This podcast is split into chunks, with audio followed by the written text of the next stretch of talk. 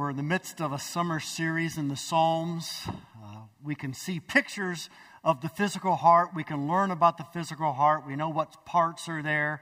We know how to handle hardening of the arteries of the physical heart. We know how to handle blockages with stents. There's all kinds of things we know about the physical human heart. But when it comes to the heart as it's biblically understood, things get a bit more complicated. Turning your Bibles to Psalm 107. We're going to study this morning about what to do with a heart that is in distress. And that is a very relevant topic for all of us this morning, isn't it? 2020 has quickly become one of the most distressing years that any of us can remember. The COVID pandemic, all the issues and debates that rage around the pandemic. And then, of course, there's the racial tension that has created some peaceful protests, but also some not very peaceful riots. There's been calls because of tragic events to go too far and defund the police. And as you talk about defunding the police, many of our major cities are experiencing a rise in violent crime that is unprecedented. It seems that no matter where we turn right now, our hearts are filled with distress. Well, I've got a little bit of good news for you this morning before we dig in. Research has shown that 2020 is not the most distressing year in world history. We know this for a fact. Actually, the most distressing year of world history wasn't 1349 either, when the bubonic plague, the Black Death, killed over half of Europe. Nor was the most distressing year 1918 a year that we've become more familiar with as we've learned about the flu that took the lives of between 50 and 100 million people, most of whom were young adults. The most distressing year in world history wasn't 1929 when the Great Depression hit and economies tanked. No, a Harvard professor, an historian, and an archaeologist who's named Michael McCormick, says that research proves that the most distressing year ever to be foisted upon human history was 536 AD. In 536, a mysterious fog fell upon much of the earth. Europe, the Middle East, much of Asia was in darkness. Well, not total darkness, but at, at the brightest point of the day, it seemed no brighter than dusk. And as a result of this fog, the sunlight was blotted out and the temperatures dropped. And without appropriate hours of sunlight and with cooler temperatures, crops failed. There was worldwide starvation. And then to top it off, a plague hit and half of the population of the Eastern Roman Empire was killed. As a matter of fact, people point to 536 as one of the main reasons the Roman Empire ended up finally falling. Researchers discovered that the mysterious fog that was causing all of the problems was volcanic ash from multiple huge eruptions from somewhere around Iceland and it plunged the world into economic deprivation. A Great Depression, we know, that lasted for over a hundred years. How do we know that? Because for a hundred years there was no presence of lead found in the villages. What does that matter? Coins were made of lead.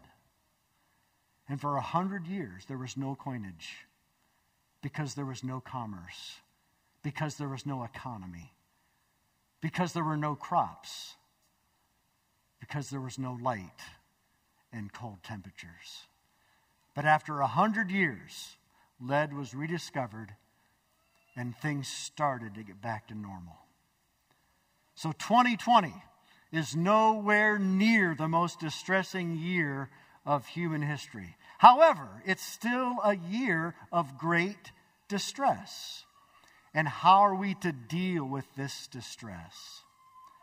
Well, one of the things that we need to realize is that even though 536 was a horrible year for the Roman Empire, a horrible year for many lives, it was also a time of great spreading of the gospel. As a matter of fact, if you look through history, one of the things you'll discover is that whenever the going gets tough, it's always the gospel that gets going. And may that be true in 2020 as well. Psalm 107 gives us four vignettes, four categorizations, if you will, of trial, trouble, distress. And there are lessons that flow out of these vignettes, these vignettes that were true historical events and situations of the people of Israel. But then parallel representatively events, circumstances, and situations in our own lives. And the theme of Psalm 107 that's repeated again and again and again and again is the steadfast love of the Lord, the Old Testament word for grace, God's commitment in covenant loyalty to show kindness and favor to his people, especially when we least deserve it. And if we can bring our hearts through the process God outlines in this passage into contact with His steadfast love, our hearts will be buoyed, will find less distress, and will find that when the going gets tough, the gospel gets going. And there's renewal and revival and restoration in our own individual hearts, but in the heart of the church as well and then a corresponding response of awakening in the culture. So let's all stand out of reverence for God's word. I'm only going to read one vignette. There's four vignettes. I'm going to read the first. I'm going to read Psalm 107, verses 1 through 9, and then we'll appeal to the rest of those vignettes as we go through the message this morning. This is God's word. Oh, give thanks to the Lord, for he is good for his steadfast love endures forever. Let the redeemed of the Lord say so, whom he has redeemed from trouble, and gathered in from the lands, from the east and from the west, from the north and from the south. And what we learn here is that troubles are universal. There isn't one person in any part of the world that doesn't face trouble and distress. Vignette number one some wandered in desert wastes, finding no way to a city to dwell in. We're to think of Israel wandering in the desert, or Israel wandering in exile in Babylon. Hungry and thirsty, their soul fainted within them. Then they cried to the Lord in their trouble, and He delivered them from their distress. God delivers us from distress. He led them by a straight way till they reached a city to dwell in. And then this refrain's repeated throughout. Let them thank the Lord for his steadfast love, for his wondrous works to the children of man. For he satisfies the longing soul, and the hungry soul he fills with good things. May God bless the hearing and teaching of his inspired, infallible, inerrant, and authoritative word. This is God's word. He gave it to us because He loves us. He wants to relieve us of distressed hearts. He wants us to know that by His grace, when the going gets tough, the gospel gets going. And He wants us to learn to rest in His goodness, His wondrous works to the children of man. Let's pray. Father, we desperately need these words. Our hearts need to be buoyed, they need to be unburdened from distress. And oh God, does this world need the church? And so equip us this morning, free us, and help us to experience all that you have for us afresh in Christ. We ask this in Jesus' name. Amen. Go ahead and have a seat. The cure for distress in our hearts is the steadfast love of the Lord. This, this psalm is bracketed by the steadfast love of the Lord. There's 43 verses. Verse 1 points us to the steadfast love of the Lord. Verse 43 points us again to the steadfast love of the Lord. It's bracketed. It's, it's a steadfast love sandwich. There's, there's two slices of steadfast love bread. And yet all the fixins, all the meat is also steadfast love. You want to get out of distress? Do what a lot of people do eat. But eat not physical food. Man does not live by bread alone but, but eat a sandwich of the steadfast love of the Lord. It's the beginning, it's the end, and it's everything in the middle. So, how do we do that? Well, three elements to the process of bringing our hearts under the control of God's steadfast love. First of all, let troubles bring you to the end of self. You know, I could camp out on this this morning and we could all go home.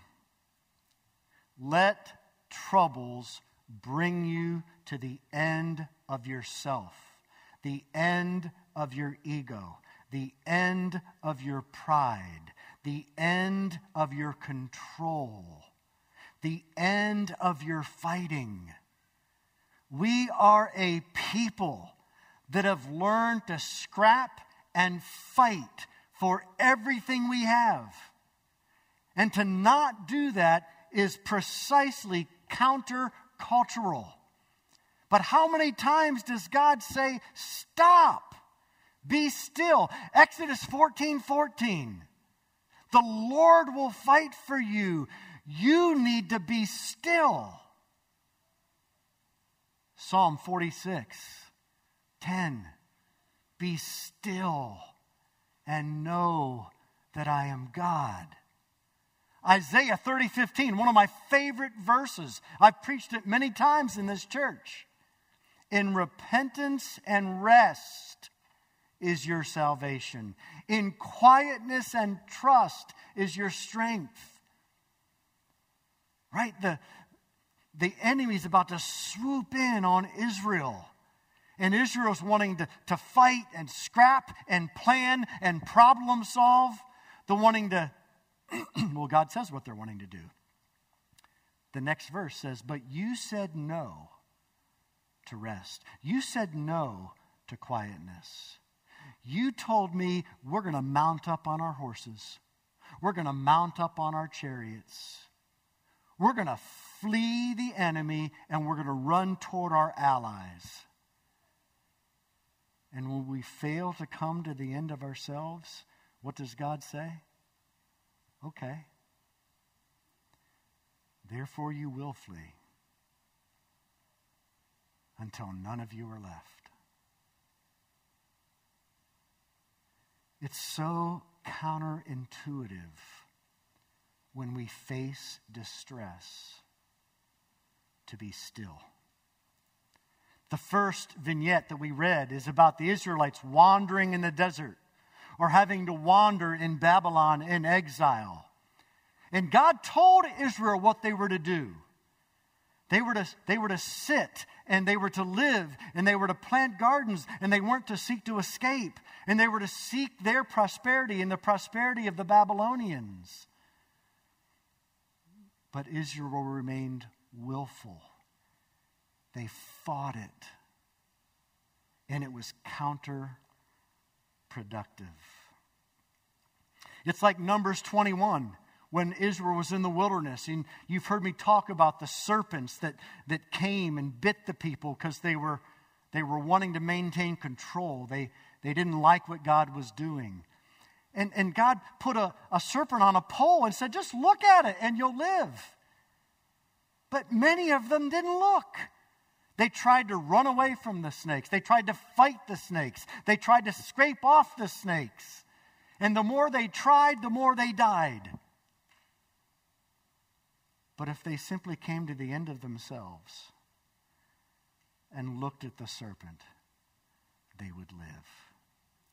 So, whether the vignette is wandering in the wilderness, needing to be still, needing to live in quietness and trust, whether it's being a prisoner in exile, whether it's the third vignette of, of being sick and recognizing that much of our sickness, the passage is saying, is brought on by ourselves. We're, we're trying to stay in control. We're, we're like the anorexic that is crying out for help but isn't. And instead, they're trying to control their eating, or someone who's obese, or someone that's trying to numb their pain through alcohol or drugs. Those are cry for help, and yet they're, they're really not crying out for help. They still haven't come to the end of themselves. One of the most difficult thing about discipling or trying to help an alcoholic is they just don't come to the end of themselves. They refuse to believe they need help. They think they can handle it on their own. And so many followers of Christ, we have that fight, scrap mentality when God is just calling us to come to the end of ourselves. The last vignette puts it all in perspective. It's sailors who are on the sea. And uh, Israel, Israelis didn't sail. It's really a strange historic phenomenon. They just didn't sail. So these people were obviously sailing uh, because they were under the rule of another nation. They were sailing for the sake of the Babylonians or the Assyrians. And, their, and their, the seas are just crazy rough. Uh, the, the, the boat's about to fall apart. And these experienced sailors realize there's nothing they could do. All their skill, the text tells us they came to their wits' end. They came to the end of themselves. And, and that's where all the vignettes are supposed to lead us. The problem is, we don't tend to come to the end of ourselves until we've exhausted all of our own resources. And God is saying in this text the first thing I want you to do is come to the end of yourself. Don't come to the end of yourself, the end of your rope, because you've exhausted all of your resources. Let your first turn be in helplessness to God. And when we do that, He meets us. The first option is to come to the end of self, the end of ego, the end of our own resources. The first option is to recognize we are completely and utterly helpless except for grace. Now, look, I'm not saying, you know me better than this, I'm not saying Christians are not called to be responsible agents.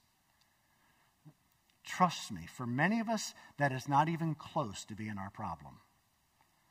For most of us here in this church, most of the people watching, we are ultra responsible.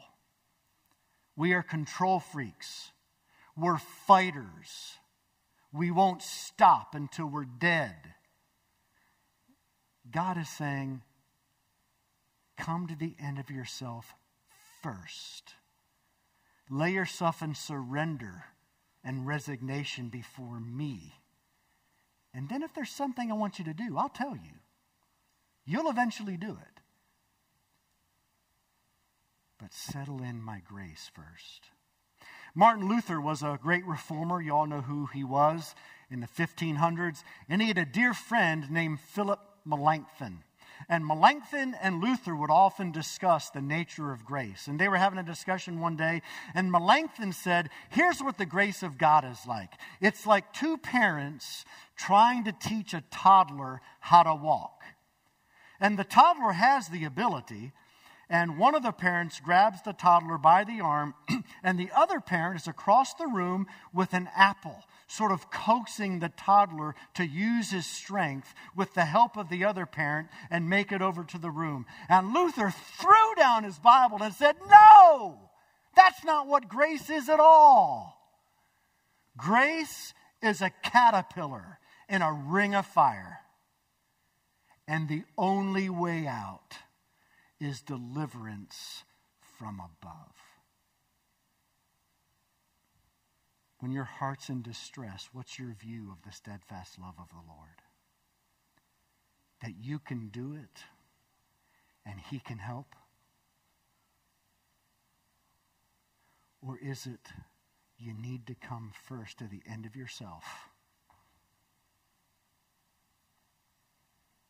and hope in His grace alone? And repentance and rest is your salvation. In quietness and trust is your strength. Be still and know that He is God. The Lord will fight for you. You must simply stand still. That is against everything in our culture and counterintuitive to everything within us.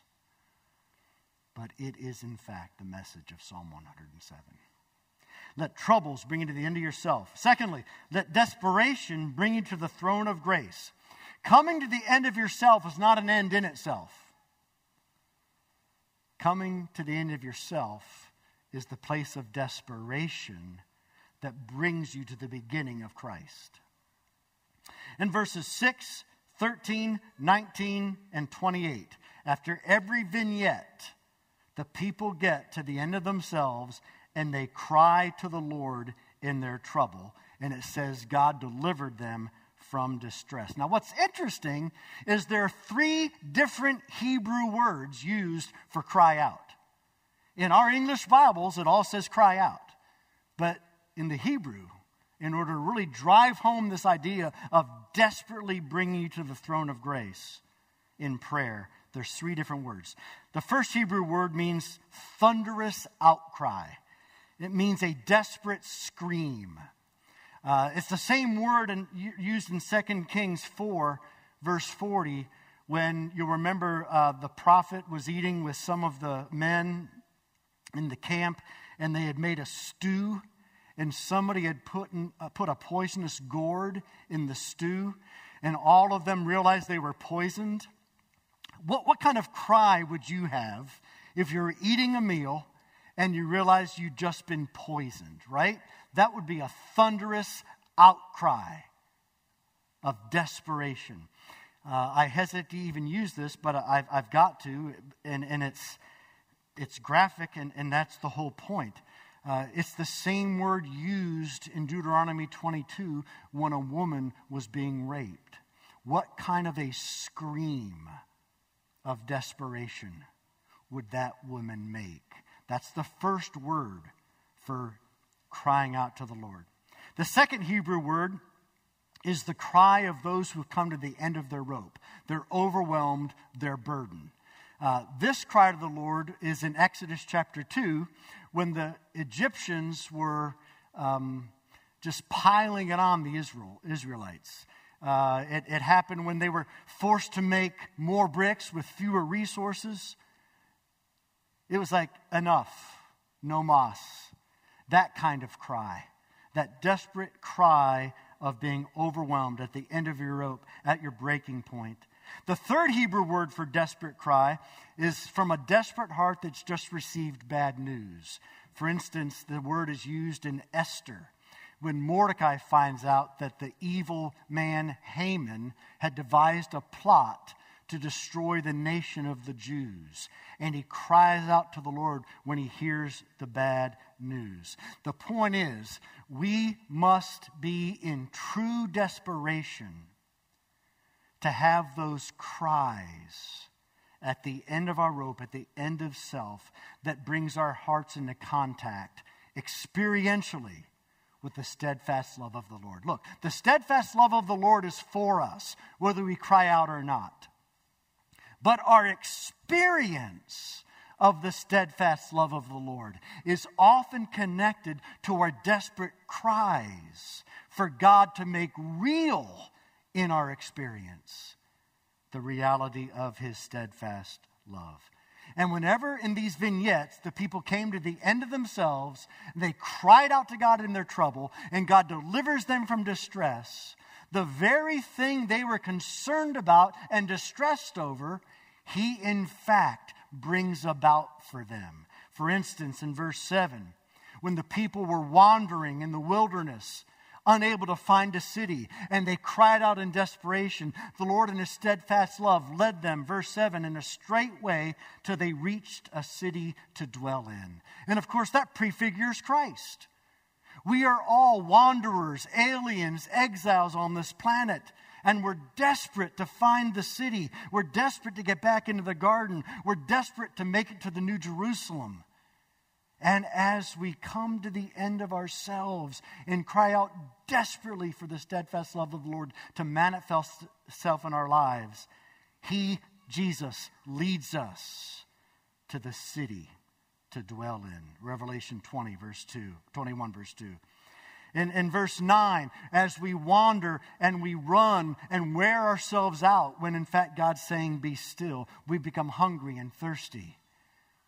But if we cry out in desperation, we're led to John 6, Jesus, who's the bread of life, who satiates our hunger. We're led when we're thirsty to the wells of living water, Jesus, John chapter 4 when we're prisoners and we're trying to extricate ourselves. You know, there's certain knots that you can put on people that the more they struggle, the tighter the knots get. And that's so true of life. When God says, Be still and know that I am God. When He says, In quietness and trust is your strength. When the Lord says, I will fight for you, you just be still. When we try to extricate ourselves through our own resources, the knots get tighter. And it says, as we finally desperately come to end ourselves and cry out to the Lord, He bursts our bonds and leads us out free in liberty. This, this verse, verse 10, where it talks about God breaking our bonds, it's used in the Song of Zechariah about John the Baptist preaching Christ. It's used of Jesus in Luke chapter 4 when it says Jesus came to proclaim release to the captives. Let our desperation bring us to the throne of grace. Verse 20 The sick are healed as we cry out to the throne of grace. Christ, as he was alive, healed many, and he can still heal our sin sick souls today. Verse 30 When the waters were rough and the sailors came to the end of themselves, they cried out to the Lord in his, their distress, and he calmed the storms. Jesus did that too, remember? He stilled the wind and the waves. And the text says they were brought to their desired haven. To come to the end of ourselves is not an end in itself. To come to the end of ourselves is to be coming to the start of a fresh experience of the grace of Jesus. I don't know if you've been watching the news this week, but there was one story that really grabbed my attention. It's about a six year old boy named Bridger. Bridger and his little sister were out in the yard playing, and a dog, a vicious dog, came through the yard and was beginning to run right toward Bridger's little sister. At the last minute, like a superhero, he threw himself between his sister and the dog, just like a Secret Service agent would throw themselves in front of a speeding bullet that was aimed at the president. The dog viciously attacked Bridger. He was covered in blood. They didn't know how bad it was. They rushed him to the hospital. He ended up getting 99 stitches all around his face.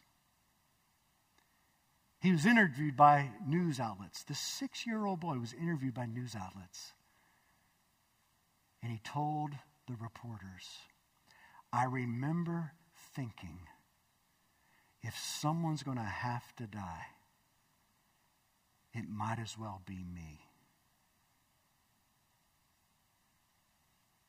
Chris Evans plays a superhero in the Marvel comic movies, Captain America. Well, it turns out that Bridger is into superheroes, and he's particularly fond of Captain America. Chris Evans heard about the story and called Bridger and thanked him for his bravery, called him a true hero, and he promised that a Captain America shield was on its way to use it well. And Bridger's sister said, You need to keep this wherever you go because you are a superhero. Jesus, we sang this morning, is our hero. He is more than all of the make believe of superheroes combined, only he's real.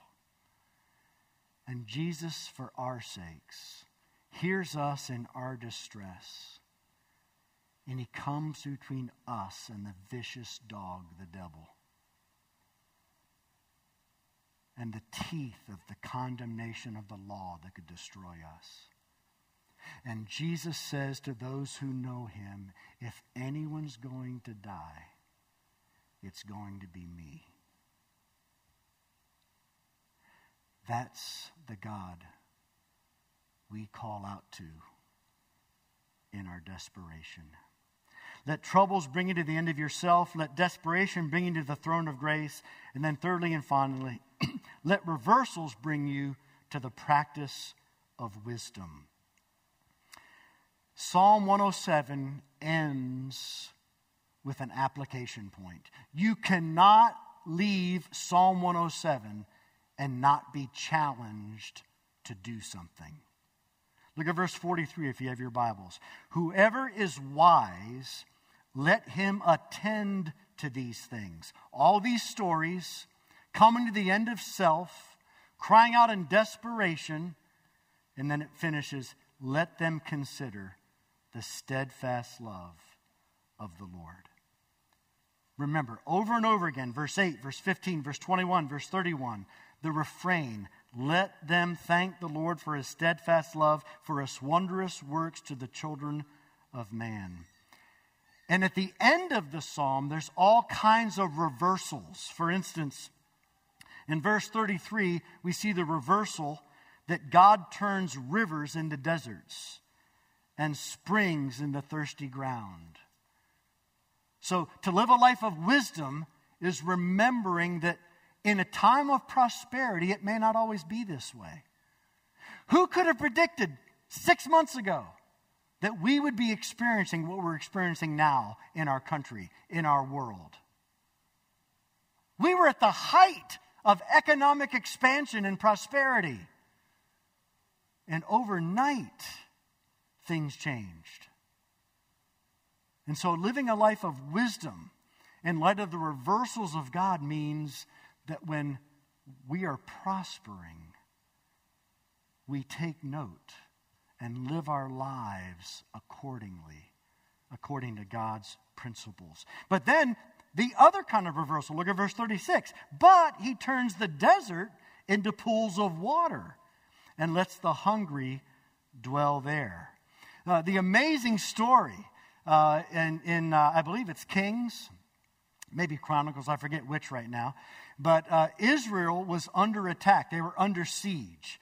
And when, when you're under siege, nothing gets in, nothing gets out. And, and this can go on for months and months and months. Well, things were so bad in Jerusalem that, that a cup of wheat went for like thousands of dollars. That's how desperate things were. And the people cried out to the Lord. They were desperate. They cried out and trusted in the steadfast love of God. And a prophet was raised up and said, I tell you the truth, by this time tomorrow, a bushel of wheat, which is many, many times a cup, right? A bushel of wheat, wheat will sell for a few pennies. And some of the people mocked and said, How can this be? If God opened the floodgates of heaven, this could not be. Well, sure enough, during the night, God appeared to the enemy and the enemy was so terrified that they fled and left all their supplies for the taking. They were brought into the city. And whereas 24 hours later, a cup of wheat were sold for thousands of dollars, a bushel of wheat sold for a couple pennies. God is a God of reversals. Your marriage right now may be terrible. The isolation you're feeling as a single person may be debilitating. Your, your vocation right now may be worse than you've ever seen it. God is the God of the great reversals. And we live our lives in wisdom, trusting that He's in control. We are not victims. We need not fear, but neither must we be foolish.